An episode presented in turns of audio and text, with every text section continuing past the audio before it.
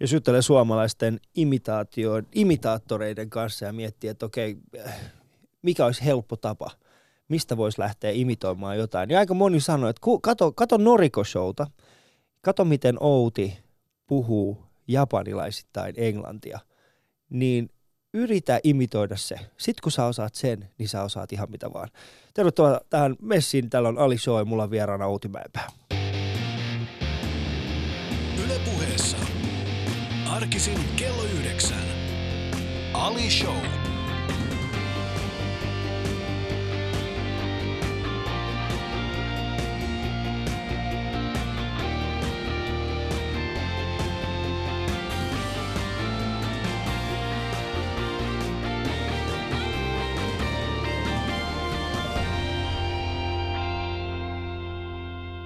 Tervetuloa Outi Ali Showhun. Kiitoksia, ihana esittely. Oliko? Oli. Mä ajattelin, että mikä voisi olla semmoinen vähän erilainen. Ja se ilahdutti mua suunnattomasti. mikä siinä oli niin hyvä?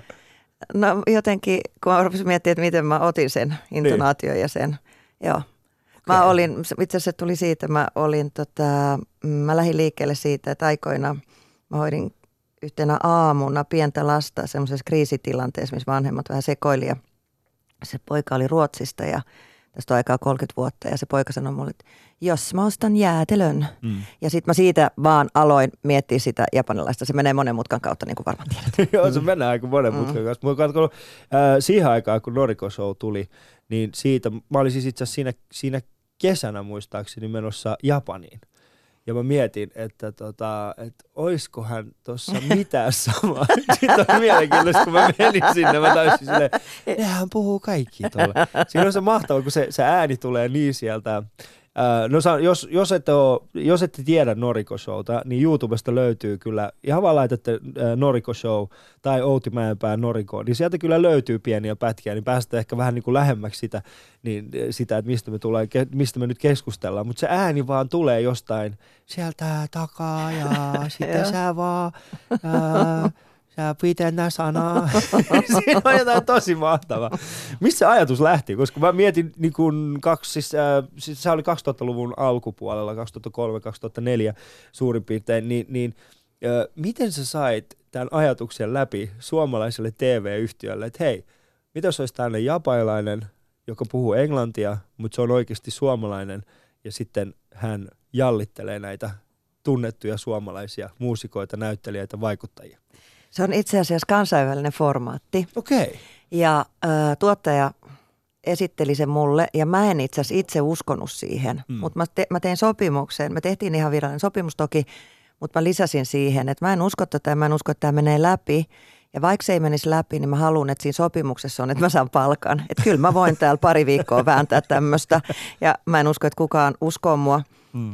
Äh, mulla oli piilolasit hampaat tehty, perukki ja sitten tämä japanilainen mies mun vieressä. Joo. Sitten siinä oli tehty sille, että näille, joita haastateltiin, oli lähetetty japanilaiset kotisivut joltain tuotanto, jonkun tuotantoyhtiön kotisivut, jota he ei tietenkään osanneet lukea. Ja kun he saapuu hotellipresidenttiin, niin saman tien oli kuvausryhmä siinä ja maskeeraaja ja walkie ja näin poispäin. Eli hava, ihmisen havaintokyky laskee – kun mm. kamerat alkaa käydä, se huomio kääntyy itseenpäin. Ja sitten kun mä näin heidät, niin mulla oli ensimmäisenä, mulla oli joku pinni kädessä, koska mä, olin, mä yritin fokusoida siihen pinniin, koska mä ajattelin, että tämä ei ole mahdollista. Mä saatoin olla, että mä olin nähnyt edellisellä viikolla tämän henkilön. Niin. Sitten musta tuntui täysin omalta itseltäni. Ja sitten mä alan puhua tämmöisellä käsittämättömällä mongeruksella. Ja mä näen, että ne uskoo mua. Se on ihan sama, kun sä näkisit sun hyvä ystävä ja sä istusit 15 minuutin kuluttua siitä, kun sä oot tullut kahvilassa. Se on niin. täysin absurdia. Mutta että tälle se idea lähti ja näin. Ja itse asiassa kaikille se meni läpi, mm. paitsi Mika Salolle, joka toi puolisoaan sinne. Joo. Ja tuottaja oli aivan paniikissa, koska eihän puol- japanilaiset puolisoa voitu tuottaa, koska en mä pystynyt puhumaan japania yhtään. Joo. Ja sitten hän tiesi, että nainen ei ikinä puhuisi ja mies olisi hiljaa, kun mulla oli tämä mies siinä vieressä. Niin se sanoi, että se protokolla oli niin väärä, mutta hän luuli, että se oli japanilainen piilokamera. Ah, okei. Okay. No mutta se on. Mutta mut te ette tehnyt sitä haastattelua ollenkaan sit Salon kanssa vai? Kyllä me tehtiin ja mun mielestä se jopa lähetettiin. Okei, okay, okei. Okay. No mutta se, se pitää, se on mielenkiintoinen. Mm.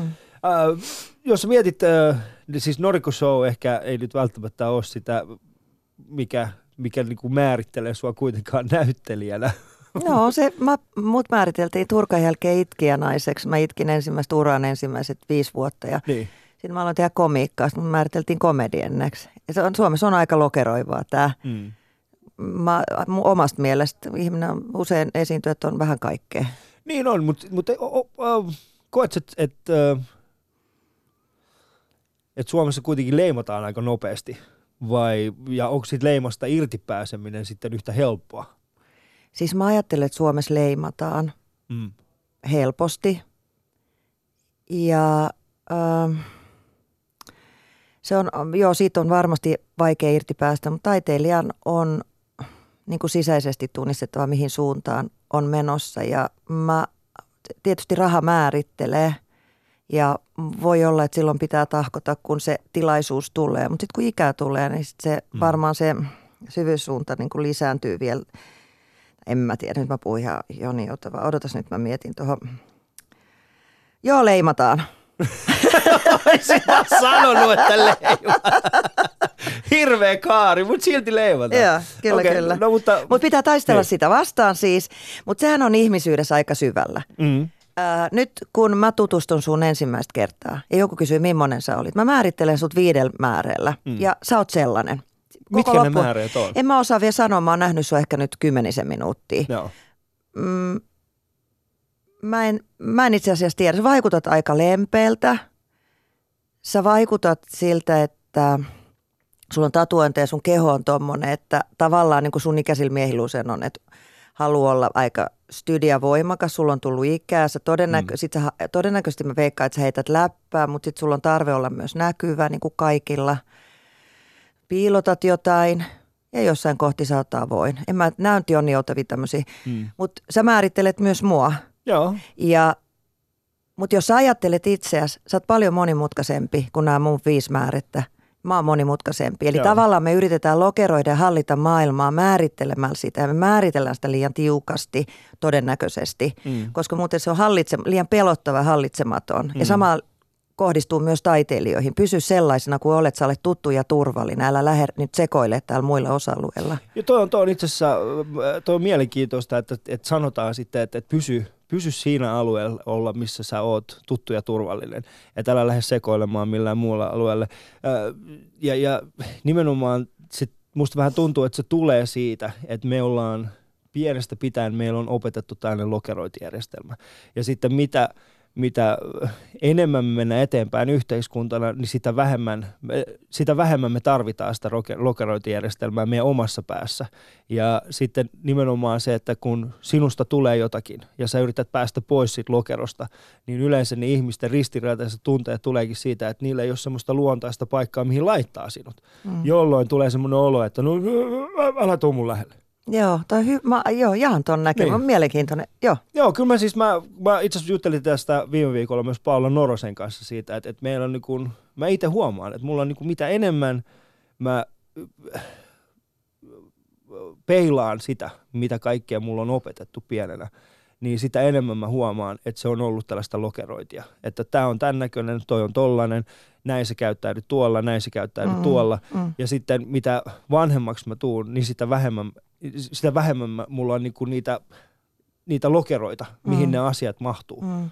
Ja, ja se aiheuttaa mun päässä aika paljon niinku ongelmia. Mä ymmärrän sen, mutta sitten ajattele, kuinka pulassa vanhemmat on. Niin. Ja nyt ajattele, kun sä, oot, sä oot isä, etkö Joo. olekin, niin se, sitähän nyt niin selviytyä ja jäsentää maailmaa mm. sille lapselle edes jollain tavalla, joka Niin. näyttäytyy kutakuinkin aika kaoottisena. niin. Niin varmaan sä itsekin teet sitä omille lapsille jossain määrin. Vai ootko pyrkinyt pois siitä? Mä oon pyrkinyt itse asiassa aika, mä, mä oon pyrkinyt siis äh, pois siinä mielessä, että esimerkiksi äh, Sanoiko lasten niin? kanssa, no, no mä kerron esimerkiksi niinku esimerkkinä siis semmoisen jutun, että mä kerron, että mä en kerro lapsille satuja, vaan me istutaan, tai siis silloin kun mä kerron heille, niin me, me ollaan niinku yhdessä ja mä pyydän heitä kertomaan mulle, ketkä hahmot siinä on, miksi ne on siinä, ja mä vaan kuljetan sitä tarinaa eteenpäin, ja he saa sitten itse ke- keksiä siihen niitä niinku käänteitä. Mm. Ja, ja sitä kautta mä oon pyrkinyt siihen, että haastan sen mun oman lokerointi-idean. Ja sitten toinen juttu on myöskin se, että sit kun me ollaan lasten kanssa, niin kun ne esimerkiksi miettii tällaista niin kuin keijumaailmaa, niin sit mä en sano heille, että ei, vaan mä yritän myöskin mennä siihen keijumaailmaan mukaan. Millainen se keijumaailma oikeasti on. Esimerkiksi toissapäivänä me oltiin, äh, viime viikolla mä olin viemässä meidän lapset äh, päiväkotiin ja siellä oli sellainen tilanne, että tota, me oltiin katsottu edellisenä päivänä sellainen kuin, äh, mikäs tää on, tää, siis tällainen keiju-elokuva, jossa oli tällainen mörö. Ja siinä oli semmoinen semmoinen hetki, jolloin se mörö, se mörö niin kuin paljastettiin ensimmäisen kerran niin, että se oli karvoja semmoisen pienen kiven alla. Ja sitten, sitten tämä pieni keiju meni etsimään, että mistä tämä on, ja sitten se mörö tuli esiin. Ja meillä oli siis semmoinen, me oltiin siinä tiellä, milloin me mentiin sinne päiväkotiin, niin siellä oli semmoinen kivi, jonka alla oli selvästi koiran karvoja. mä muistan, kun mun poika katsoi sitä hetken aikaa, ja sitten mä kysyin häneltä, että mikä se on. Sitten se sanoi, että mörö. Sitten me lähdettiin etsimään möröä. Sitten me etittiin möröä. Ja mä en saanut hänelle, että möröä ei ole olemassa, koska en mä tiedä, onko se olemassa vai ei. ihana avoin. Ihana avoin. Tuo kuulostaa tosi hyvältä. Joo. Uh, sitä mä en ihan hahmota. Tarkoitat sä, että sadut on lokeroivia? Siis tarkoitat sä, että sä et lue kirjallisia satuja? Mä, siis mä pyrin siihen, että mä en lukisi semmoisia perinteisiä satuja, mitkä, mitkä mulle on luettu. luettu. Ihan vaan esimerkiksi mä en, ty, mä mä en esimerkiksi tuhkimaan, jos sellainen satu, minkä mä mielelläni lukisin lapsille. Onhan se tietenkin kaunis, mutta mm. mun mielestä siinä on, se, se, se ehkä on sellaista aikaa, jossa, on, jossa oli niin kuin selkeämmin noin niin kuin prinssi ja prinsessa, paha äitipuoli, öö, noita ja niin poispäin. Ja mä mietin, että minkä takia mä haluaisin antaa heille samanlaista. Miksi, miksi mä lokeroisin ihmisiä jo nyt sadussa tuolla tavalla? Se on mielenkiintoinen ajatus. Mä oon sua siis vanhempi ja mä tota, mm, mulle ajatus, että lapselle ei lueta satua on ihan järkyttävä. Mm ja ihan sen takia, että mä ajattelen, että se on semmoista kirjallisuutta, mm. että heidän pitää kuulla sellaista kieltä, minkä kyseinen kirjailija on kirjoittanut. Mutta se on totta, esimerkiksi tuhkimosatuhan on ihan sietämätön ja, mm. Ja prinsessa ja prinssiä tulee jonain, minkä valheen äärellä niin. mun sukupolvi on elänyt, että tulee joku, joka ikään kuin tekee sut onnelliseksi totaalisesti. Mm. Uh, Mut esimerkiksi... Mutta toi, mutta mä ajattelen, sori mä keskeytin, mutta mä ajattelen, että sä teet niin sanotusti semmoista, mäkin olen tehnyt tuota lasten kanssa niin sanotusti improtarinoita, että sä Joo. teet itse, joka tekee heistä todennäköisesti taiteilijoita, mikä kohtalo. Joo.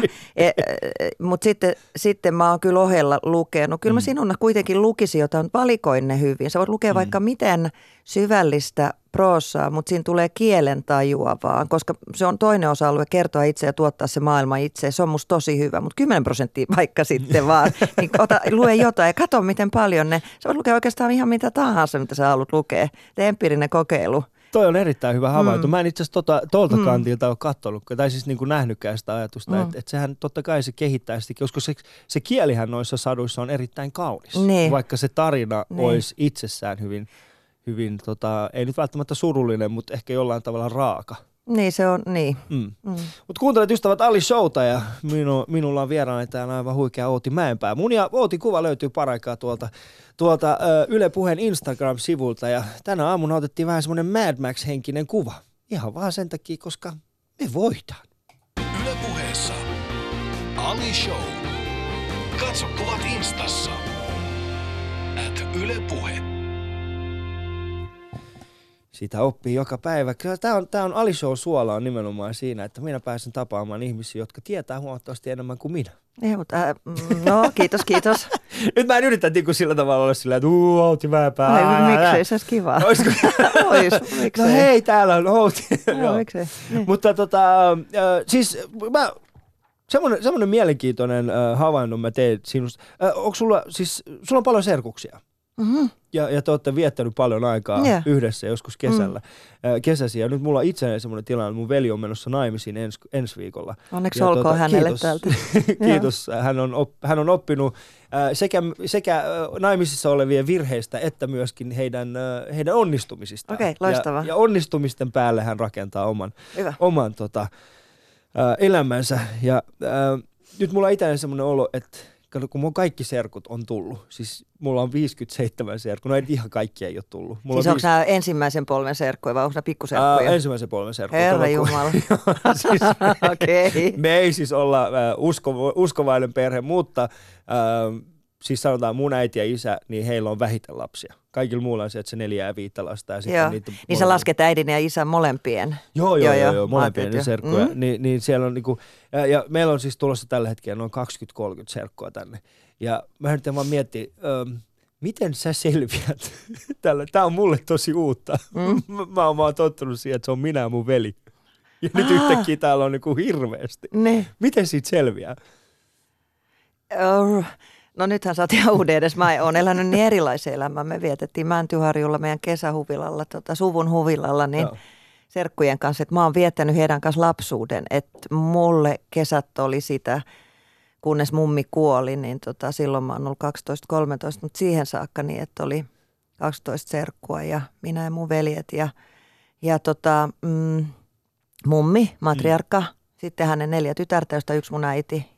Mulla on hämärä mielikuva, että siellä kävi miehiä, siis Joo. isiä, yksi minun isäni, mutta ne ei liity millään tavalla mun arkeen siinä, joka varmaan liittyy sitten siihen, että mä oon tottunut siihen, että jos mulla on ongelma, niin mä todennäköisesti käännyn naisen puoleen. Mm. Että nainen on ratkaisija mun päässä jollain syvällisellä emotionaalisella tasolla, mutta mä, mä tehtiin näytelmiä, me tehtiin kaikkea, että mä elin lapsuutta mun serkkujen kanssa ja siinä laumassa, mm. Jossa sitten nämä oli aivan mielttömän helliä ja ihania ja jämäköitä nämä naiset, karjalaisia ja evakkoja ja raahannut lehmiä pitkin junaratoja milloin mihinkin suuntaan. Eli mä tarkoitan niin toimijoita, mutta se miten sä tulet toimeen ja selviät tästä tilanteesta, oot siis ihan uuden – mä oon täysin uuden. Varmaan sekoot, en mä tiedä. niin, mä siis, mietin, sä, mitä tosi... odotuksia heillä on. Miksi sä teet tuosta tämmöistä minidokumenttia, otat täältä niin. jonkun kuvaamaan ja katsot, mitä susta tapahtuu, kun sä kohtaat 20 serkkua, Alia 20 serkkua. Se on loistava, hei. Se olisi kyllä, se on vähänkin liikaa Alia 40 prospoa. niin, se tulikin mieleen. Ottaa huomioon, minkä näköisiä me ollaan, niin se ei välttämättä ole se, mikä Oulun kaupunki no, haluaa Mitä nähdä. sä luulet? Luulet sä, että sitten tulee onko se, onko se millään tavalla sulle läheisiä? On, on. Kyllähän me ollaan aika paljon yhteydessä. Meillä on yhteiset WhatsApp-ryhmät ja niin poispäin. Okay. Jaetaan aika paljon niin kuin, kokemuksia, mutta nyt me ollaan niin kuin, ei enää olla virtuaalisesti serkkuja, Joo. vaan oikeasti serkkuja kokonaisen viikon. Niin se on, mutta mitä kaikkea, muistatko mitään sellaista hullua, mitä sä oot niin kuin aikoinaan tehnyt Mäntyharjalla sun serkkujen kanssa?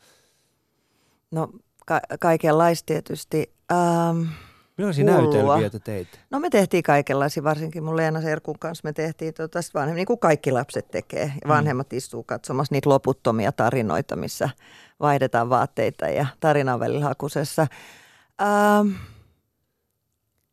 Siis mä mu- ihan niin kuin kaikki var- suuri osa suomalaisista lapsista muistaa loputtomat kesäpäivät ja mm. aika on pysähtynyttä ja uintia. Sitten mä muistan tämmöiset, no mä oon sen jossain sanonutkin monta jo kertaa, mutta mä, me, ilmeisesti nämä äidit vaihto vahtivuoroa meistä lapsista. Mm. Ja mun äiti sanoi, että he joi kahvia tota, siinä rannalla ja yksi, neljä naista siis jutteli mummia kolme sisarta ja yksi laski päitä. Joo. Et koko ajan piti laskea siihen 14 ja tota, sitten kun nuori veli oli syntynyt ja tullut, niin tota, sitten 15, niin jatkuvasti vaan sitä numeroa rolla edestakaisin, kunnes se vahtivuoro vaihtuu. Mm. Ja sieltä oli. Siellä me oltiin. Se oli mm. siis ihana. Mun kummitäti ja mun vanhempi, kymmenen vuotta vanhempi serkku aikoinaan. Mä oon kerran, pari kertaa ollut hypnoosissa ja hän oli myös ollut. Ja me keskusteltiin kokemuksesta, minkälaista olla hypnoosissa. Ja molempien piti valita semmoinen tu- todella turvallinen sielun paikka, tai semmoinen sielun paikka, vaan fyysisesti niin kuin turvallinen paikka. Ja molemmat oli valinnut saman. Mummi nukkui semmoisessa alarakennuksessa, ihan joka oli puolittaa hänen huoneensa järven päällä. Ja sen mummilla oli sille patio ja loputon määrä, mä veikkaan nyt aikuisena, että ehkä neljä, viisi. Niin. Sitten kun mummi nukkui, niin tuli semmoinen syvä kuoppa.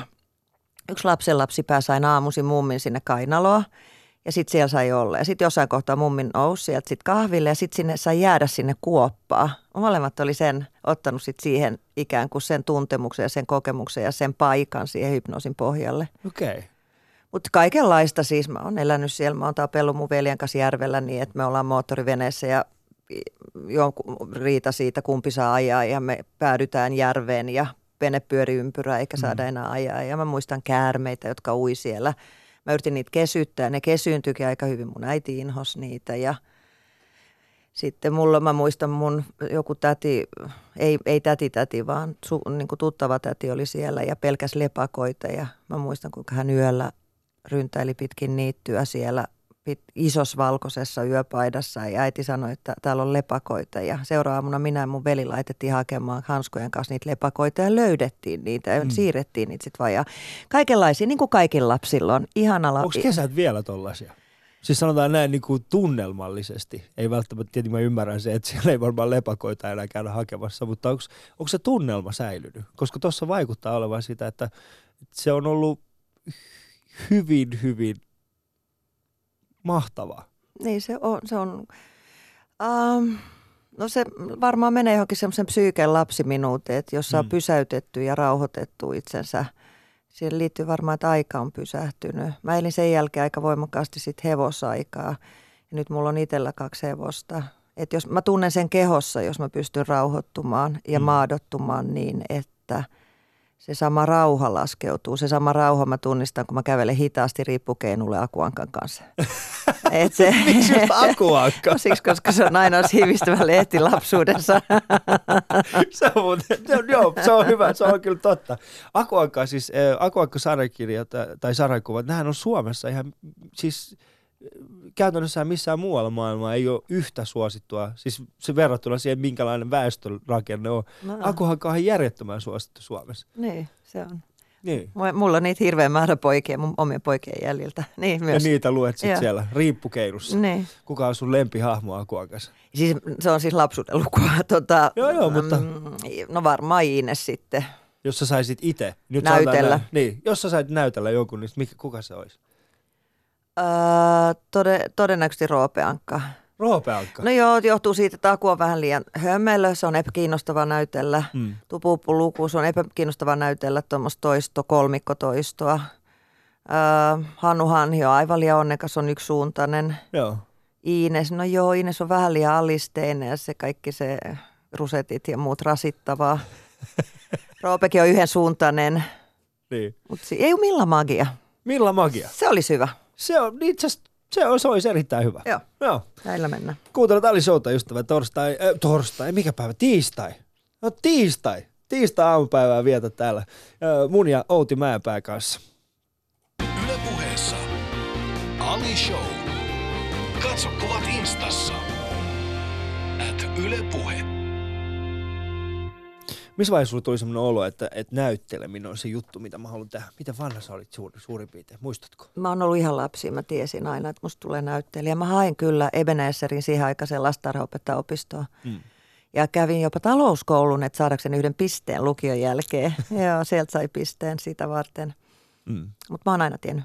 Se, ja, ja mikä oli se, tai siis sanotaan, mikä se oli se, mikä kiehto siinä näyttelemisessä? Mikä oli se, se päällimmäinen – päällimmäinen tunne, mikä ajoi sua sinne ihan pienestä pitäen? Mä en ole sillä tavalla ollut hereillä sen kanssa, että mä, mä ei kiehtonut siinä mikään. Mä mm. oon vaan toteuttanut sitä. Mä oon aina vaan avannut oven ja astunut.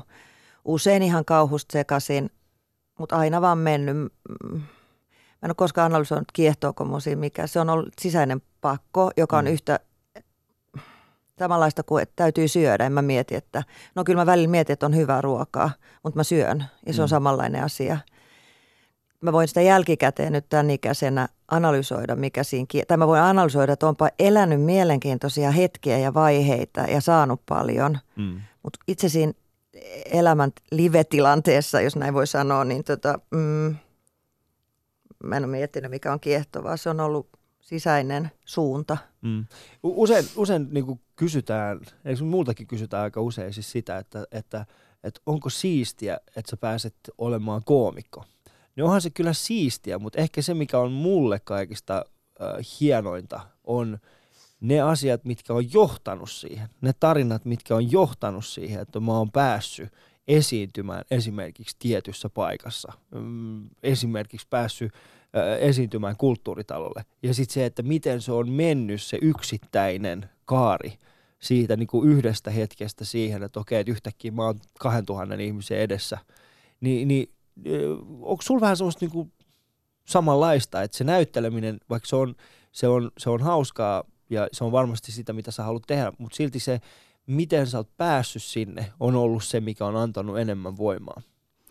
Mä oon tullut musta aina, toi musta kuulostaa ihanalta. Ja mm. kuulostaa, että sä oot ollut enemmän hereillä varsinaisesti sen kanssa. Mä oon tullut itse ihan jälkijunassa. Mä oon Berliinin elokuvajuhlilla ja miettinyt, että oi ihanaa kohta palata kotiin. Jopa pyykkikin tuntuu kivalta. No, sitä ajatusta kaduin. tota, äh, Mutta mi- miksi sä koet sen niin? Mi- mi- en mä tiedä, koska se mm. ura on vienyt mua niin lujaa ja on tullut niin isoja haasteita. Mm. Ja Puuseppä pystyy tu- sanomaan tuottajalle tai allekirjoittamassa tilaajalle, talon tilaajalle, että juu, mä rakennan. Mä oon rakentanut kahdeksan tämmöistä taloa ja mä saan sellaisen, mm. kun sä toivot. Mutta kun mä allekirjoitan tuottajan kanssa sopimuksen, niin mä mietin mielessä, että voi hyvän tähden. Kyllähän mun tiettyjä valmiuksia, mä ymmärrän kamerasta, mä ymmärrän valoista, mä ymmärrän toiminnallisesti ja mä tiedän, että mulla on se lahja näytellä, kunhan mä uskallan olla läsnä. Mm. Mutta silti ne on ollut niin isoja ne haasteet ja niitä ovi on avautunut niin vauhdilla, että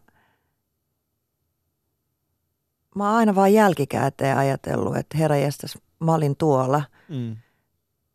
Ja sitten on ollut niin jännittäviä ne paikat, että musta tuntuu, että nyt vasta mä alan oikeasti niin kuin jo etukäteen nautiskella. Mä menen nyt Ruotsiin kuvaamaan. Musta on ihanaa. Ää, et nyt vasta mä alan olla siinä vaiheessa, että mä pystyn niin kuin olemaan läsnä ja nauttimaan sillä tavalla kunnolla. Että mä oon tavallaan, se ei ole suorittamista, mä oon mm. elänyt niitä läpi. Joo, ja, mutta siis mä en nyt halua, siis tämä ei ole mikään analyysi, analyysi tai mitä tästä on vaan niin kuin selkeästi semmoinen kysymys, mutta äh, kun katsoo, miten paljon suakin on palkittu, minkälaisia mm. palkintoja on tullut, niin oot, koet sä ikinä sellaista, niin että äh, sä et pääse nauttimaan siitä, koska su, sua kohtaan on kuitenkin suhteellisen paljon paineita. Ja ihmiset odottaa sinulta ehkä jopa joskus eh, epäinhimillisiäkin suorituksia roolien nähteen tai niin kuin roolien suhteen. No, mm, mitäs mä, äh, en mä, en, kun se, se on käsityötä sillä, sillä tavalla, että en mä kuitenkin, kun mä meen näyttelee, niin mm. kaikkia jännittää yhtä paljon. Ja nyt kun mä koen, että mä oon saanut läsnäolo vielä enemmän siihen, koska näyttelijän työssä musta kiinnostavinta on vain prosessi, se impulssi, joka siirtyy näyttelijästä toiselle. Ja jos kamera saa sen taltioitua ja se edellyttää multa, että mä uskallan olla näkyvä, mitä mä harjoittelen tai mitä kohti mä yritän mennä privaattielämässäkin, että mä olisin näkyvä. Mitä, mitä toi tarkoittaa? Mä... No, se tarkoittaa sitä, että jos mä näyttelen roolia, jotain mystistä tapahtuu. Se henkilö tulee minuun tai minä yhdistyn jonkun kanssa. Mm. Jos se on oikea henkilö, niin kuin Sviinalengonat Sikalat elokuvassa ruotsalaisessa, niin mä menisin siis läkähtyä sen ihmisen tuskaan. Mä menisin siis, mä menisin siis ihan seota. Mm. Ja mä elin hänen elämänsä kuutisen viikkoa. Ja musta tuntuu, että hän jäi hetkeksi muuhun vielä kiinni. Ja äh, jotta mä voin olla läsnä näyttelijänä sille hahmolle, että se voi tulla, niin mun pitää uskaltaa näyttää mun omia kipupisteitä ää, ja lainata niitä sille. Mä en ole ketään tappanut, mä en ollut alkoholisti, mä en ole näin, mutta mä joudun menee sen saman kivun ja niin jotain resonaatiopintaa löytyy, koska kaikki, kaikilla ihmisillä on – samanlaisia kokemuksia, piilotettuja tunteita ja häpeää ja niin edelleen. Sitten taas, mitä se tarkoittaa ihmisenä, se tarkoittaa sitä, että mä en meni sekaisin toisista, vaan mä pystyisin aina palaamaan tähän minuuteen, että mikä mun intuitio, miten mä koen tämän. Ja yrit, niin yrittää sanoa se, sanottaa se rakkaudella ympäristöön ja hyväksyä se, että – mä oon vahva niin kuin säkin. Mä oon myös tosi heikko niin kuin säkin. Mä oon ehjä, mä oon rikki. Mussa on häpeää niin kuin sinussa on. Mm. Mulla on paljon piilotettuja tunteita, mikä on muuten hyväksytty väkivallan muoto.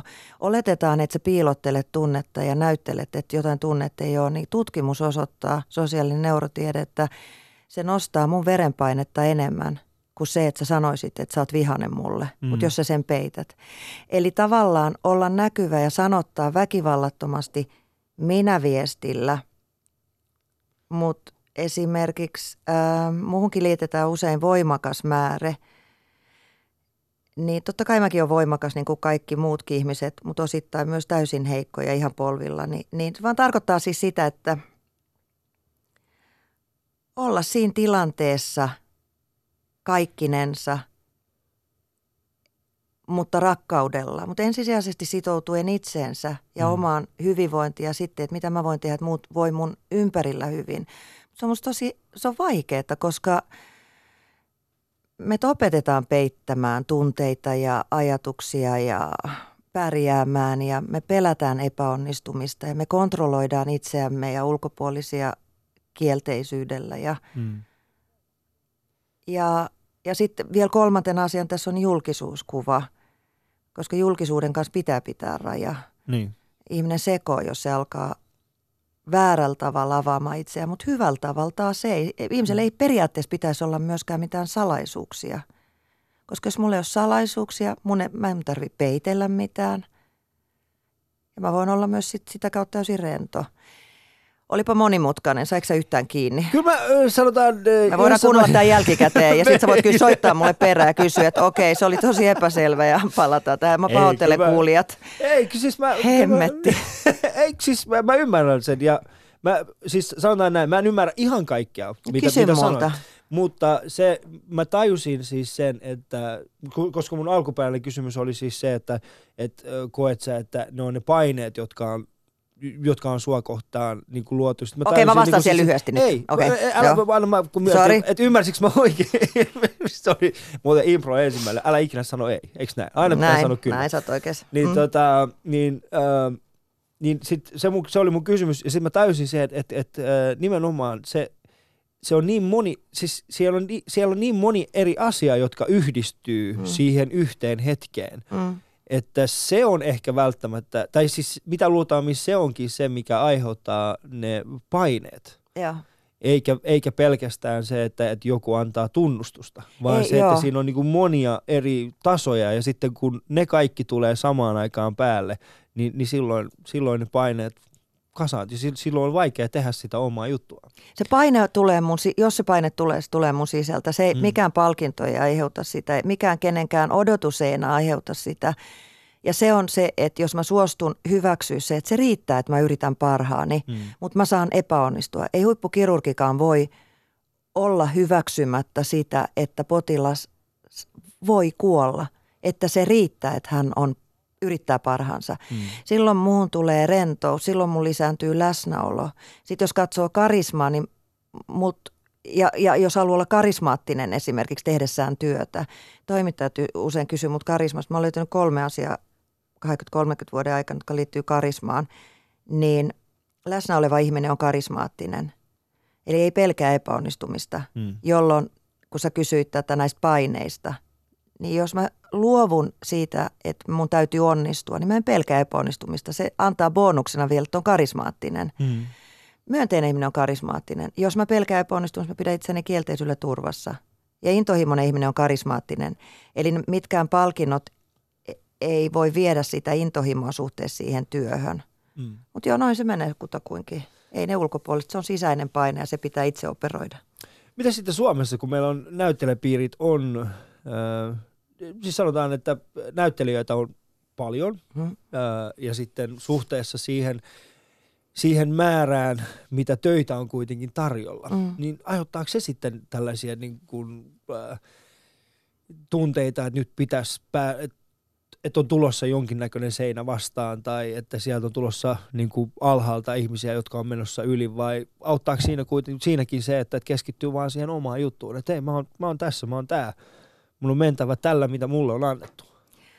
Öö, mä ajattelen, että mä oon nyt 54-vuotias, niin tämä ikä on vähän hankala mm. naisen näkökulmasta, että sä, mikä musta täysin absurdia, öö, koska nyt mä ajattelen, että mä oon mielenkiintoisimmillani ihmisen, ainakin jos katsoo mun historiaa, niin tässä iässä selvästi ei voida oikein profiloida draamallisesti, että onko mä, mä oon äiti, mä oon nyt tuommoisten murrosikäisten äiti, mitä mä tietysti oikeassa elämässä on. Äiti ei ole koskaan mielenkiintoinen oikein tarinassa, koska ei tappaja edes kerrota juurikaan. Se on niin kuin pyhä tabu ja tämmöinen negatiivinen, aggressiivinen äiti. Ää, kilttiä, tasapainosta ihmiset on hirveän tylsä esittää yleensä. Mm. Tämän ikäiset näköjään tuo informaatiota voimakkaammin siihen tarinaan. Eli mä en ole tekijä ja kokija usein niissä rooleissa. Öö, eli sikäli mikäli ikä tuo sen seinän vastaan. Se, musta, se, mutta se, se liittyy tähän niin kuin aika pitkälle patriarkaaliseen yhteisöön tai yhteiskuntaan. Että tarinat kerrotaan hyvin, edelleen hyvin miehisestä näkökulmasta. Mm. Mä olin aika nuori, semmoinen 30 kun, tai 25, kun mä luin ensimmäisiä jotain tanskalaisten naiskirjailijoiden kirjoittamia kirjoja. Ja mä muistan, mun tajunta repes, kun mä tajusin, että mä olin siis lukenut kirjallisuutta. Mä kuvittelin maailman sellaiseksi, joka se on miehen pään kautta tuotettuna. Mm. Niin.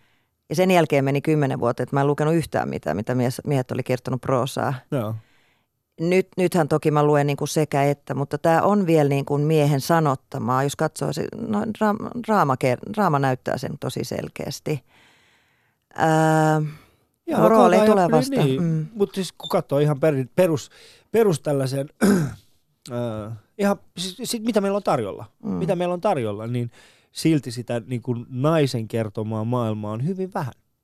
Ja niin. jos miettii esimerkiksi, äh, tämä on ihan, siis tää on, mä en muista mikä sen testin nimi on, mutta se on aika simppeli. Eli jos katsoo elokuvaa, jossa on kaksi naista mm.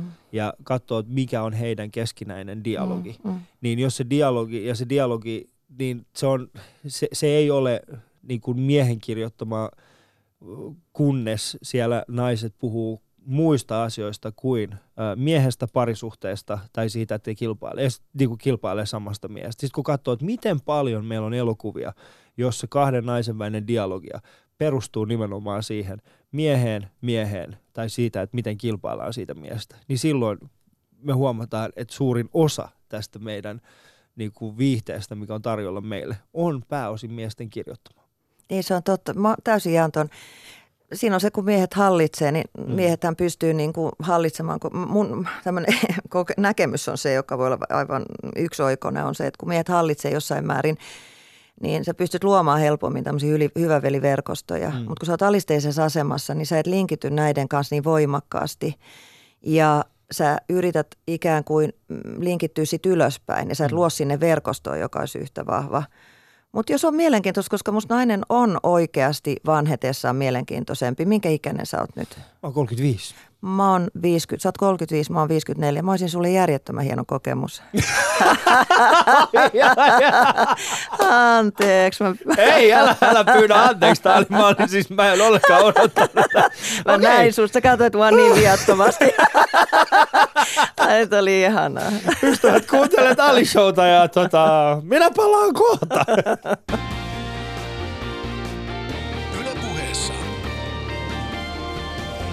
Ali Show. Ai, täällä studiossa on aika kuumaa tällä. kiitoksia Outi, kiitoksia okay, erittäin paljon. Uh, yksi kysymys vielä liittyen tuohon. Uh, mitä sä toivoisit, että esimerkiksi nuorempi sukupolvi, uh, ja nyt puhutaan siis oikeasti nuorimmista um, naisnäyttelijöistä, niin mitä sä toivoisit heidän tekevän toisin, jotta esimerkiksi 30 vuoden päästä tai 40 vuoden päästä, niin olisi aidosti sellainen tilanne, missä sanotaan, että 54-vuotias naisnäyttelijä ja 54-vuotias miesnäyttelijä, niin he olisivat tasa-arvoisessa asemassa siinä heidän omassa yhteisössään, kun mietitään niin kuin roolituksia ja sitten niitä tarinoita, mitä voidaan kertoa. Sä kysyt niin hyviä kysymyksiä. Mä oon pahoillani näistä valtavista kakuista, mitä Ei mä mitään. tässä sulle monologina pidän vastauksena ja yritä pitää punaisesta langasta kiinni, kun ne on niin laajoja ja näin. Totta kai. Uh, mä, siis sieltä on, on tulossa ja onkin tosi hienoja nuoria naisia mm. ja välillä mullekin tulee viestejä jostain kysymyksistä ja tuen tarpeesta ja näin poispäin ja mä ilahdun niistä aina. Uh, No ensisijaisesti mä ajattelin, että heidän pitää uskaltaa pitää oikeuksista kiinni. Mä oon törmännyt nyt viimeisen kuukauden aikana kahteen kertomukseen siitä, että naisnäyttelijä haki teatterista töitä ja hänelle samanikäiselle miesnäyttelijälle maksettiin sopimuksen mukaan paljon enemmän palkkaa kuin tälle naisnäyttelijälle. Kokemus oli sama, julkisuusarvo sama ja ikä sama. Niin se on aivan hävytöntä. No sitten, eli pitää, pitää oikeuksista kiinni. Sitten mä voisin kuvitella, että joku kuulija ajattelee, että voi helvetti, mikä feministi, että telaketju feministi, joka haluaa kastroida miehet. Mä ajattelen, että tasa-arvo on hyvä asia. Mä oon heteroseksuaali ja rakastan mä oon rakastanut elämäni läpi miehiä. Toki mä oon yrittänyt heitä kouluttaa ilman mitään tulosta privaattielämässä ja sehän ei onnistu eikä saiskaan kouluttaa. Että parisuhdehan on niin kuin tarvetyydytyssuhde eikä rangaistus ja kasvatuslaitos. Mutta että äh, meissä kaikissa on feminiinistä ja maskuliinista voimaa. Mä itse mm. käytän musta liian paljon maskuliinista voimaa, se johtuu tästä alasta. Ja mä ajattelen, että on myös tiettyjä osa-alueita, että se on että, että olisi hienoa, jos nämä naist, tulevat naistaiteilijat ja nyt olevat naistaiteilijat, nuoremmat, niin uskaltaisi käyttää molempaa energiaa ja olla läsnä, mutta myös vaatia tasa-arvoista kohtelua. Sitten tehdä siitä on arvottaa se oma sanoittaminen yhtä tärkeäksi kuin toisen sukupuolen sanoittama tarina esimerkiksi. Tämä oli minusta mielenkiintoista, jos mä, palaan, mä vähän laajennan tässä. Mm. Esimerkiksi kun Martta Tikkanen kirjoitti ö, näitä vuosisadan rakkaustarinoja, joka on minusta aivan hurmaava, uskomaton, tai hurmaava on varma, varmaan väärä sana, miehensä alkoholismista, Henrik mm. Tikkasen. Knauskort kirjoitti näitä taistelun kirjallisuutta, kirjoja, niin miehet, mun lähikipiirissä moni mies sekosi niistä ihan täysin, että vihdoinkin ja korkeakulttuuri ja niin edelleen, jota varmasti olikin. Mä en ole ihan jaa sitä, että se olisi ollut kirjallisesti ylitse monen monen muun ja Märtä Tikkasen esimerkiksi. Mutta kun mies astui sille naisen osa-alueelle, eli Märtä Tikkasen kirjallisuus oli määritelty kyökkidraamaksi, mm. Jonni Joutavaksi. Nyt kun Knauskort on siellä – miten suurta ja hienoa kirjallisuutta se onkaan. Eli me arvotetaan asioita. Nämä naiset arvottaisi oman työnsä ja sanottaisi sitä rauhassa ja rakkaudella. Mm. Mä luulen, että maailma muuttuu koko ajan tasa-arvoisempaan suuntaan. Ja se on mun mielestä hyvä asia. Niin se onkin. Ja siihen suuntaan pitää tähdätä. Ja esimerkiksi kun, no multa joskus kysytään, mä, mä, en, mä, en sano, mä en nyt aseta itseäni niin kuin sanotaan niin kuin naisen mä en sano, meillä on siis, totta kai me on täysin, mutta kun puhutaan esimerkiksi maahanmuuttajakoomikoista, niin aika moni silleen, no mitäs nyt teet, kun noita uusia maahanmuuttajakoomikoita tulee, niin koet sä olevasi niinku uhka, niinku että sun ala on uhka. Mä oon silleen, että en, koska mä opin heistä myös, mutta mä haluan myöskin, että he oppii siitä, että niinku niistä virheistä, mitä mä oon tehnyt. Että heidän ei tarvitse tehdä samoja virheitä ja sitä kautta me saavutetaan niinku erilainen asema monille niin kuin erilaisille ihmisille sitten tässä meidän omassa työssä? Mä ajat, no joo, sit mulla on vielä näyttelijän työn suhteen. Mä oon saanut niin paljon. Hmm. Mä oon näytellyt monenlaisia rooleja. Et todennäköisesti mun ego on nyt vihdoinkin pienentynyt. Hmm. Ja toivottavasti itse tuntuu niin kuin parantunut. Näyttelijällä se olisi ideaali. Niin mä en enää hirveästi haaveile varsinaisesti näyttelijän työstä. Se on vähentynyt selvästi mun elämässä. Niin kuin, ei se arvoltaan ole, mutta... Mm, Mm, mä ajattelen, että mä, mä opiskelen niitä ja mä koulutan paljon ja mä rakastan sitäkin työtä. Ja ää, nyt viime talvena mä tein Law of the Land Jussi Hiltusen kanssa pohjoisessa. En, tota, tulee ensi vuoden 2017 ensi Uskomaton suomalainen western – aivan siis uskomaton elokuva tulee olemaan.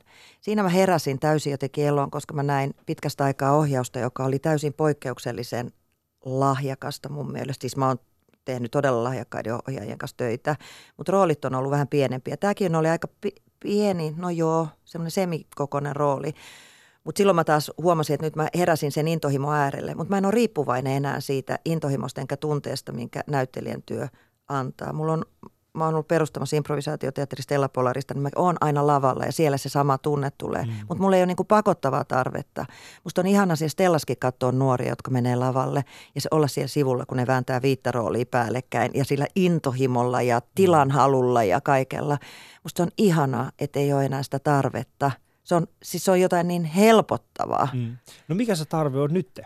Mikä on korvannut sen tarpeen? Onko tullut joku No mä ajattelen, että se on tämä näkyväksi tulemisen tunne ja mm. tämä oppiminen ja itsensä kehittäminen. Musta tuntuu, että elämä ei ihan riitä, että mä havahtuisin täysin hereille. Mm. Mä ajattelen, että suurelta osalta ajasta ihminen ja mä itse myös on autopilotoinnissa.